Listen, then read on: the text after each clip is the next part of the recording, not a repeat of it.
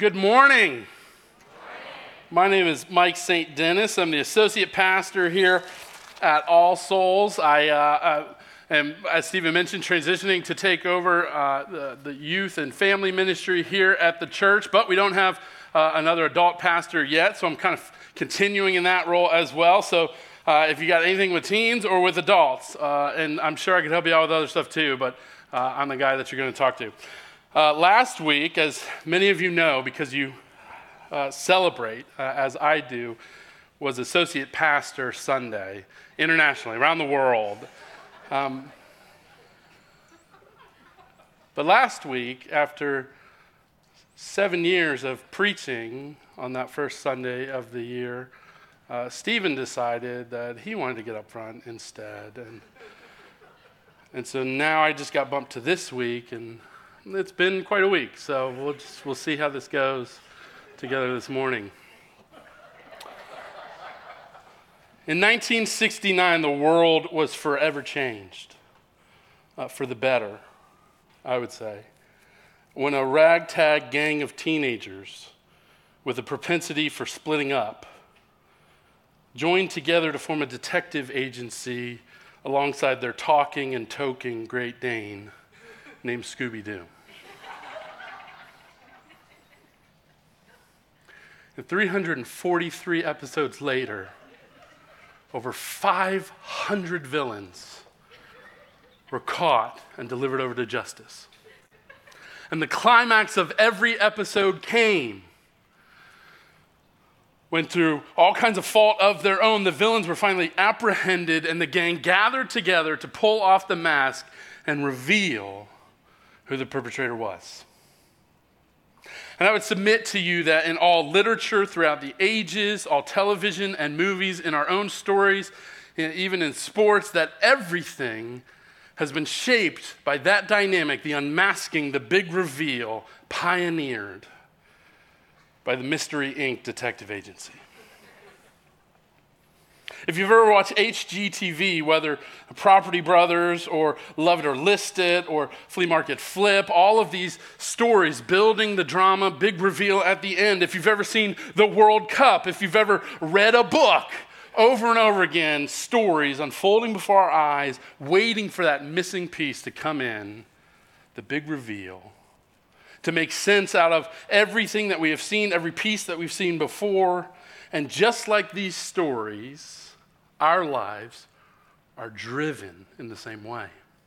Is either our pieces that we know of, mountaintop experiences, things we've encountered in life, the highest of heights that, that carry us and satisfy us, and we find joy and pleasure and hope and direction. And then we experience the valleys, and the new piece of the puzzle drama builds, and we find ourselves asking and searching and looking to find that light once again, waiting ultimately for that big reveal when everything will be brought together the resolution, the culmination, when everything will be made right and will make sense.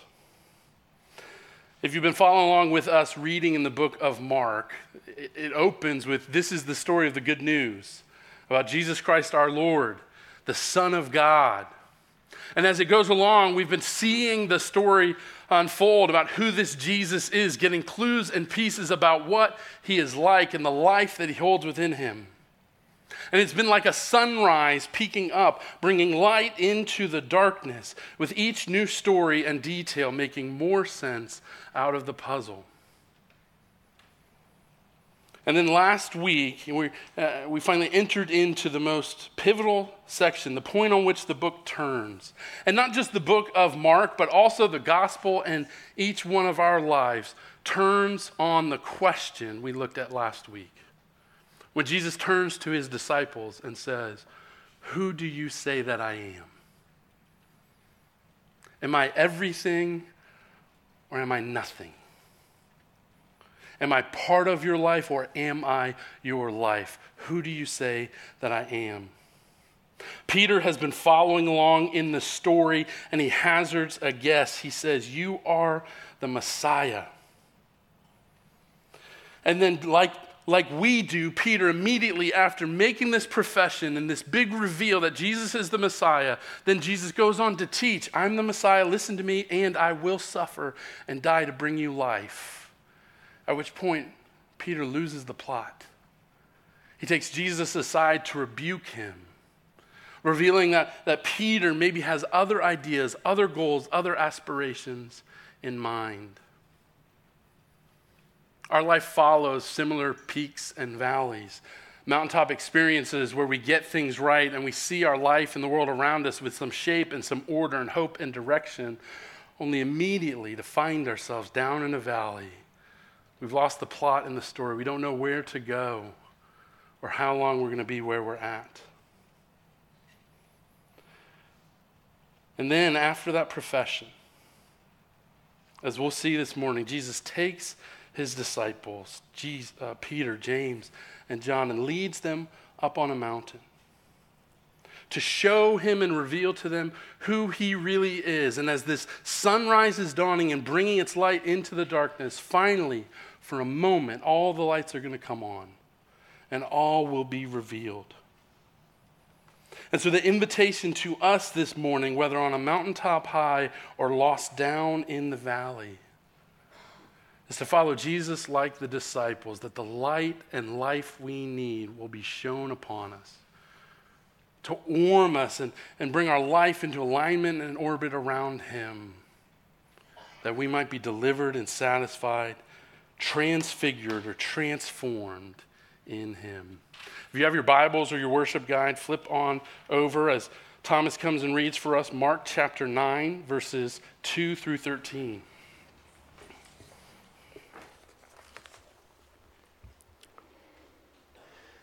After six days, Jesus took Peter, James, and John with him and led them up to a high mountain where they were all alone. There he was transfigured before them. His clothes became dazzling white, whiter than anyone in the world could bleach them. And there appeared before them Elijah and Moses, who were talking with Jesus. Peter said to Jesus, Rabbi, it is good for us to be here. Let us put up three shelters one for you one for Moses and one for Elijah. He did not know what to say, they were so frightened. Then a cloud appeared and covered them, and a voice came from the cloud This is my son whom I love. Listen to him. Suddenly, when they looked around, they no longer saw anyone with them except Jesus. As they were coming down the mountain, Jesus gave them orders not to tell anyone what they had seen until the Son of Man had risen from the dead. They kept the matter to themselves, discussing what rising from the dead meant. And they asked him, Why do the teachers of the law say that Elijah must come first? Jesus replied, To be sure, Elijah does come first and restores all things. Why then is it written that the Son of Man must suffer much and be rejected? But I tell you, Elijah has come, and they have done to him everything they wished, just as it is written about him. This is the word of the Lord. Thanks be to God. The title of our sermon this morning is Mountaintop Highs. Uh, what kind of mountaintop experiences have have you had in your life? I would venture a guess to say that you've had some because you wouldn't have made it this far in life without these, these moments where the light breaks in, where the puzzle makes sense, these moments that, that fill you up and allow you to sustain the journey that you've on, moments of hope and transcendence and joy and beauty that capture your head and your heart and lead you along. Mountaintop moments where, like Peter when he says, It's good for us to be here. Let's build our home here. Those moments that you just want to build your life, those moments in time you want to stop in. Moments where you feel the love and embrace of another person. Where you find a sense of purpose and calling in your life. When you use your skills and feel God's delight on you as you exercise those skills in the world. Moments of healing, moments of hope moments of kindness and goodness and beauty and joy. The first time you climbed a mountain in your own life, the time when you rang the bell after treatment, the time when you came and love and care for somebody back into health, the first time you ever had Mountain Dew Baja Blast or heard me preach, these mountaintop transcendent moments that fill you up, encourage you, and sustain you. But you also know the moments when you come off the high down into the valley, when the light that you've seen gets blocked out by the troubles of the world in your own heart. When the darkness sets in and the warmth of the light is gone, and you're wondering, begging, asking, how can I get back, back up the mountain, back into the light? Peter, James, and John travel with Jesus up this mountain, and I'm fascinated uh, by the fact that this part where Jesus transfigures and transforms before their very eyes, where this light is emanating from him, is such a small piece of the story. More time and attention is given to them going back down off the mountain and the things that they don't get. And yet, for Peter, James, and John, this moment, this mountaintop experience changed them forever. 30 years after this event, Peter, in his old age, soon before his death, is writing to the church to encourage and sustain them as he says himself, My time on this earth is coming to an end.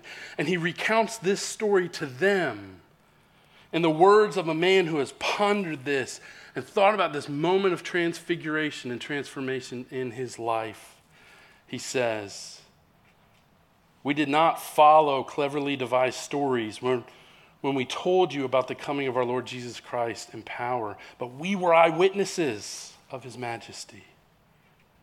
He received honor and glory from God the Father when the voice came to him from the majestic glory, saying, This is my Son whom I love. With him I am well pleased, and listen to him.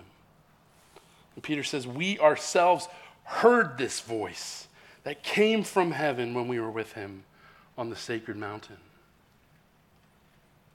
So even though he traveled off the mountain, that mountaintop experience changed him and stayed with him. And then John recounts to the church, giving an explanation for why his life has been different, where his hope and his joy has come from. And in the first chapter of his gospel, he says, The Word, the glory, the light, eternal life became flesh and made his dwelling to tabernacle among us.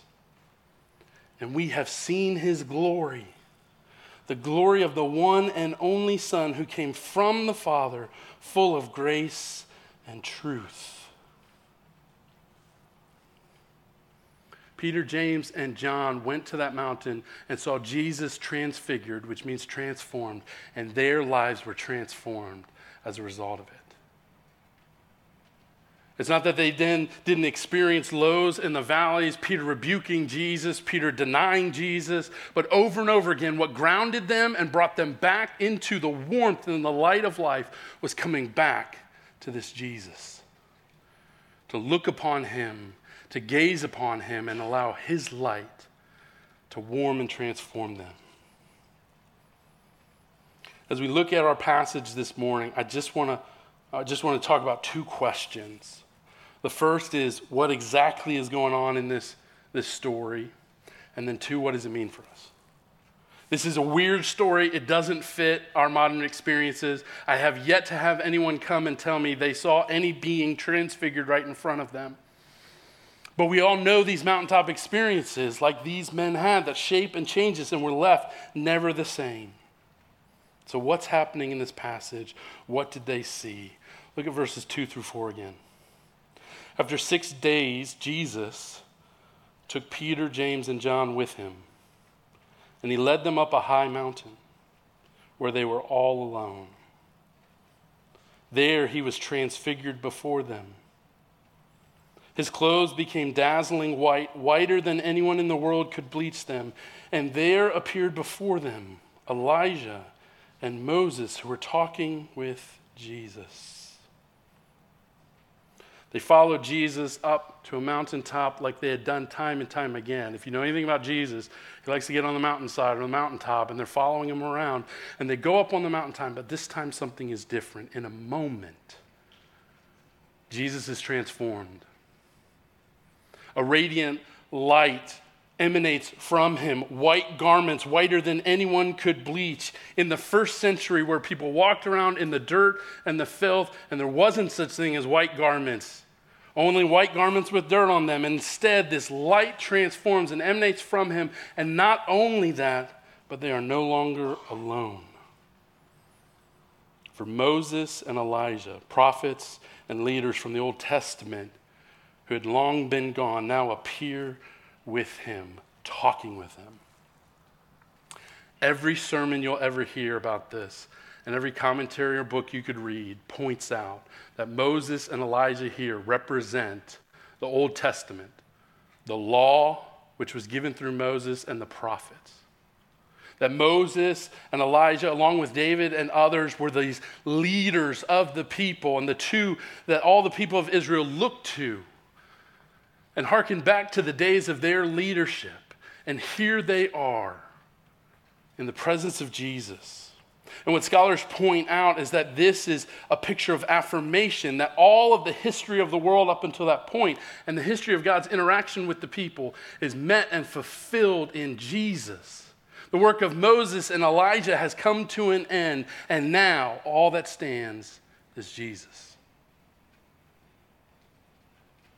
Every story, every big reveal, every hurt, every pain, every hope, every miracle, every mountaintop, everything was leading them, just like us, to Jesus on this mountaintop. But there's something else going on here as well. Something that the first century audience would have understood, something that Peter, James, and John would have known as well, and it's the stories of Moses and Elijah. Each of them were called by God to a task, a calling, one that they didn't choose or want or desire, but ones that, that they felt led to, to, to love and lead and care for and speak for God, to reflect His goodness into the world. And at times they were carried by miraculous moments and events, and at other times they were burned out, brought low. They encountered the darkness, and the light was gone. Moses comes first after leading the people out of Egypt and experiencing the miracle of the plagues that were there and the burning bush and the parting of the Red Sea. He experiences manna and quail from heaven to sustain the people. He's been on the mountaintop before to see the glory cloud there. And then again, this time, God is inviting him and calling him to lead the people into the promised land.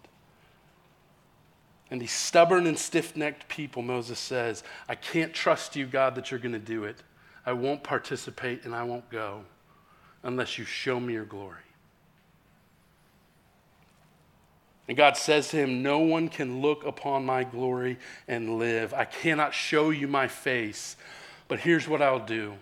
I'll lead you up the mountain and I'll hide you in the cleft of the rock, and I will allow my glory to pass by, and just the entrails of it will shine upon you. And as they do, Moses is transfigured. The form of his life is changed as he walks back down off the mountain, and his face was glowing with the glory of God.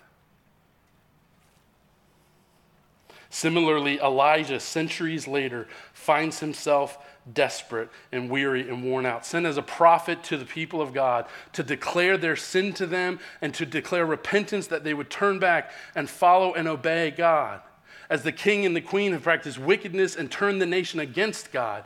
And as he goes time and again, he's suffering persecution, even though he's experienced miracles from heaven. He's finally on the run for his life and he prays, Father, kill me. I have seen your mountaintops. I have been there before. I have seen your glory, but I am empty and broken. To which God replies, by allowing him to fall asleep.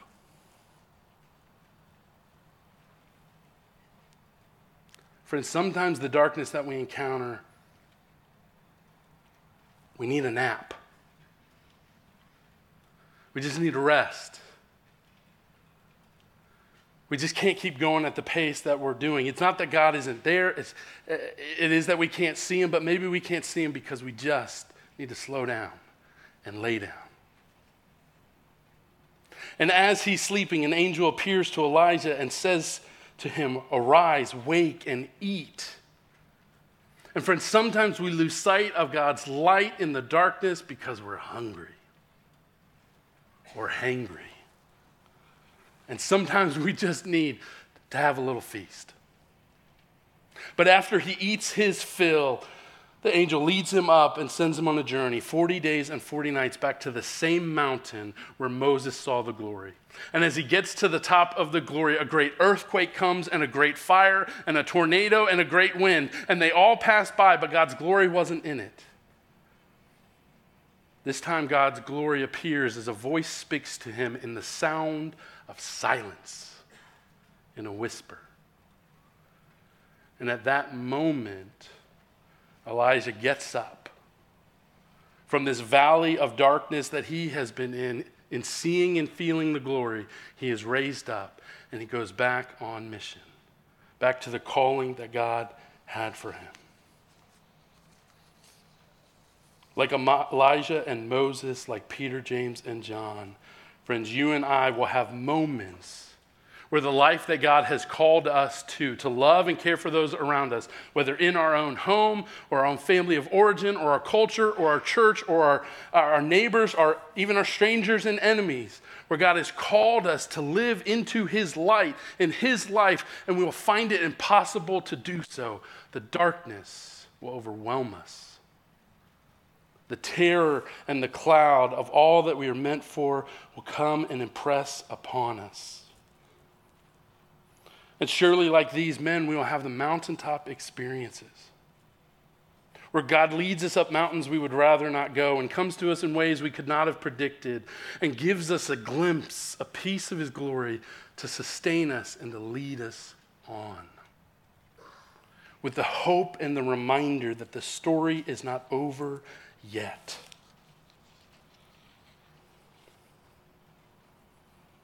What are those dark places in your life the dark places of pain, of doubt, of fear or apathy, the places where you're wrestling with the pain of your own sin and brokenness or the sin and brokenness of others perpetrated on you or on the world around us.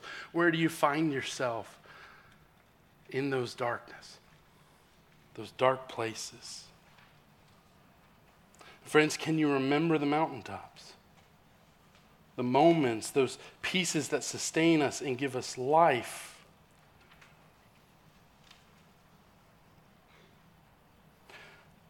Everything that else could be said about the passage, every other story it's connected to, every other implication, every other reference point, everything is just settled at this claim that Jesus, the God man, goes up on the mountain and is transformed, and all the leaders and all the stories and everything that was before is made uh, perfect and whole in him and fulfilled in him. And the light doesn't just shine on him, it shines from him. And the claim here is that he is the very face of God, that we might behold him and be transformed. And no more background information on this passage is going to help us to see that. We've got to go and we've got to look. Whether that's up the mountain or into the valley. So, what I want to suggest as we as we turn to the second question, what does this all mean for us? Is that by exploring and practicing in faith and trying on the implications of this message, God might lead us up that mountain to sustain and fill us once again. There's four applications for this text, or maybe there's three. We'll find out together. the first is to draw near to Jesus, like the moon to check our orbit. The second is to be a rock, a rock among the rocks. And then finally, to go with Jesus both up and down the mountain. This first part drawing near to Jesus. When Moses asked to see God's glory, like we said before, God says, No one can look upon the face of God and live. You cannot handle this glory in the midst of your brokenness and your pain and your longings. You cannot see and make sense out of my glory and the fullness of it. And so God only shows him a piece of it. And everywhere throughout the Old Testament, anytime God shows up, trouble is happening. The claim over and over again is caution do not draw near, it will kill you. Peter, in the abundance of his joy, saying, We should live here and make this our home immediately. The parenthetical comment is he didn't know what to say and he was terrified because he knew the warnings that nobody can draw near to God and live. And yet, Hebrews 1 explains what's happening here to us when it says, Jesus is the radiance of God's glory and the exact representation of his being. As Peter, James, and John look into the face of Jesus just as we do, we are not looking at a mere reflection of God, but we are looking at the whole of the glory that builds the universe in Jesus, veiled in flesh, the Godhead see. Hail the incarnate deity. The fullness of our hope and our longings and our goodness, uh, the fullness of holiness and power and justice and might, the fullness of all of that contained in Jesus. So that we can have a face that when we look at and come to, we won't die but rather we would live. I want to make the point here in the, the image of that we are we're called to be the moon, but with a different orbit. I was homeschooled and I didn't take astronomy, and I got it wrong in the first the first service, but the moon orbits around the earth. I got it. And the moon lights up our sky and our lives in these dark nights, right? But the light doesn't come from the moon. The light, when it is in view of the sun, radiates the warmth and the light to cast out the shadows and to lead us along in the midst of the darkness.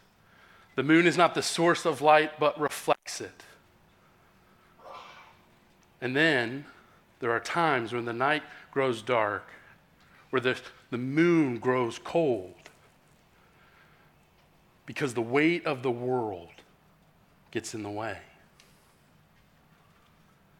Friends, our lives orbit around the ways of the world. The patterns of our own stories with the ups and the downs, the pattern of the stories of the people around us, their well being, their fruitfulness, and their struggles and pain the pattern of the world around us, as Julie prayed for, the brokenness in our country and in the world, the violence that is there, the world and the weight of it keeps getting in the way. But we have had these mountaintop experiences where the sun has shined upon us to light us up, and that light would come in us and come out of us to the world in need around us. And if we want to live in that light and the warmth of it, we've got to check our orbits. This week, this month, this year, or your lifetime. What does your heart and your mind, what do they orbit around? What are they full of? What are they consumed by? Where are they looking for life and for light? To overcome and make up for your failures and your darkness, to overcome, empower, and fix the problems in the world around you. Our lives orbit around the patterns of the world, and in them we encounter darkness over and over again. But the invitation and what I want to suggest to you in this new year is that you would orbit around the one who can change your life the one who can shine his light and his life into you, the one who can warm your heart, the one who can deliver you, who can cast the shadows out, to orbit your life around him. And just like Peter has these moments where he sees it and he gets it, there will still be times when the world gets back in the way. And the invitation is to come back and come back, but not just to come alone. This is our second application. Be a rock. You are, without a doubt, a blunt object. Your heart and your heads are dense, probably not as dense as mine, but are dense. You've got sharp edges, and when you get close to others, might have a tendency to ruffle and hurt. You've encountered rocks bigger than you and sharper than you that have done damage to you as well. But the invitation is to come and to be rocks together. Not only do I not know anything about astronomy, but I've never been to a desert. The only wildernesses I've traveled to are the ones you can get to and back from in less than an hour, and there's a quick trip in between. But I've watched plenty of Bear Grylls. And Alone on History Channel is one of my favorites.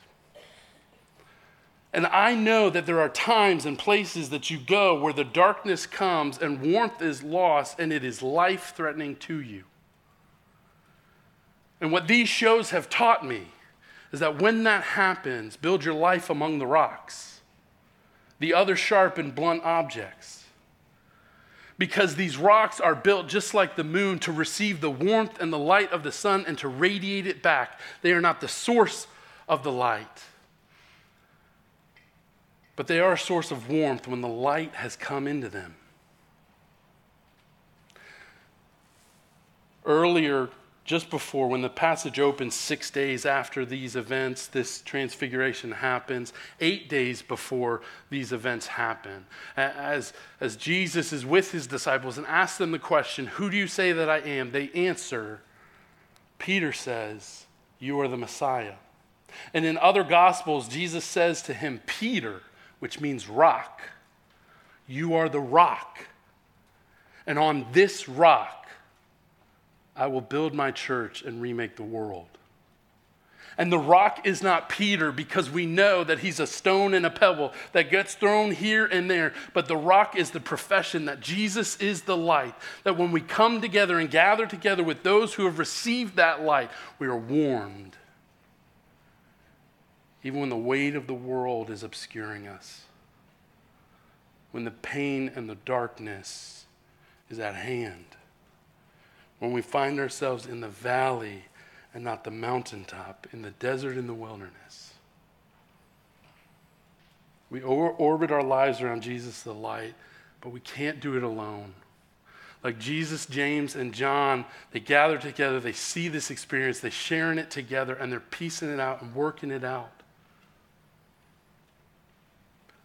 I've been here now, this is the start of 12 years and I have seen tremendous darkness in this church.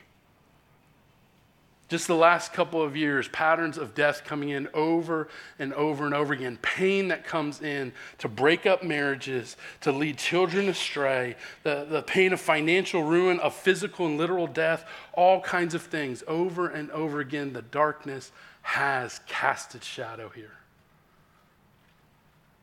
And for 11 years, I've seen transfigurations where God's light has come in to warm the cold and dead places in this world, to shine its light and bring us to life. And He has done that when we've come into the light and be warmed by Him and by the others that He has sent to us. And that is the call and the pattern He invites us into to orbit around him, to be rocks among rocks, and finally to follow him up and down the mountain. Peter suggests that we pitch our tents and stay here on the mountain. And almost immediately, they're overwhelmed by the cloud. And when it leaves and Jesus is alone, Jesus leads them back down the mountain. And the most curious thing happens when this life altering, transcendent, breaking the laws of physics and biology moment happens in the world. Jesus says to them, Don't tell anybody yet until the Son of Man rises from the dead. You see, this transfiguration and this big reveal on the mountain, when Jesus is dis- on display, the glory of God in a face we can see, that is not the highest mountain. The highest mountain is when Jesus enters into the valley of the shadow of death. When he empties himself of the warmth of the Father as the song goes, the Father turns his face away, and the light of the Father doesn't just turn from Jesus, it turns to you. That because of his sacrifice and pain and emptying of himself, that the light of Jesus would be upon you to make you whole and to lift you up, to warm your heart, and to transform this world. In the deepest valley of Jesus' life, we are raised to the highest mountaintops. So, whether we find ourselves on high or down low, we would know that He is with us, that His light shines, that the darkness might shine, but it will not overcome us. The light will shine in the darkness. As we close, I want to read this picture to you from The Lord of the Rings, The Return of the King, a story of, uh, of darkness and moments of light, mountaintop experiences and valleys low. As the two characters, the two heroes, are leading along to save and deliver the world, we read this story. At last, Frodo could not go any further. They had climbed up a narrow, shelving ravine, but still they had a long way to go before they could even come in sight of the last craggy ridge. And as Frodo went to sleep, Sam struggled with his own weariness. The land seemed full of creaking and cracking and sly noises, but there was no sound of voice or a foot. And far above, the night sky was still dim and pale. There, peeping among the cloud rack above a dark, Sam saw a star twinkling above. The radiant beauty of it smote and struck his heart. As he looked up out on the forsaken land and looked up out of that place, and hope finally returned to him. For like a shaft clear and cold, the thought pierced him that in the end, the shadow was only a small, passing thing. But there was light and high beauty forever beyond its reach. And now, for a moment, his own fate and that of his masters ceased to trouble him. And putting away all fear, he cast himself into a deep, untroubled sleep.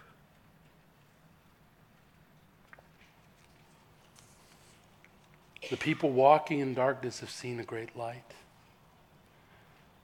There are mountaintop moments that have sustained us and carried us along. And there is darkness that says that, that those experiences can't stand up, and yet we hold on hope and we gather together. Because that warmth and that light that was the light and life of mankind has shown and been revealed to us. That we might rest in an untroubled sleep in it and be made alive anew. Would you pray with me? God, each of us could name dark places. We've been naming them. We've been gathering together to see. We've, we've come together to say time and time again that we have lost sight of the light. And God, where are you in the midst of this? And we thank you, God, that you have welcomed us and you are there.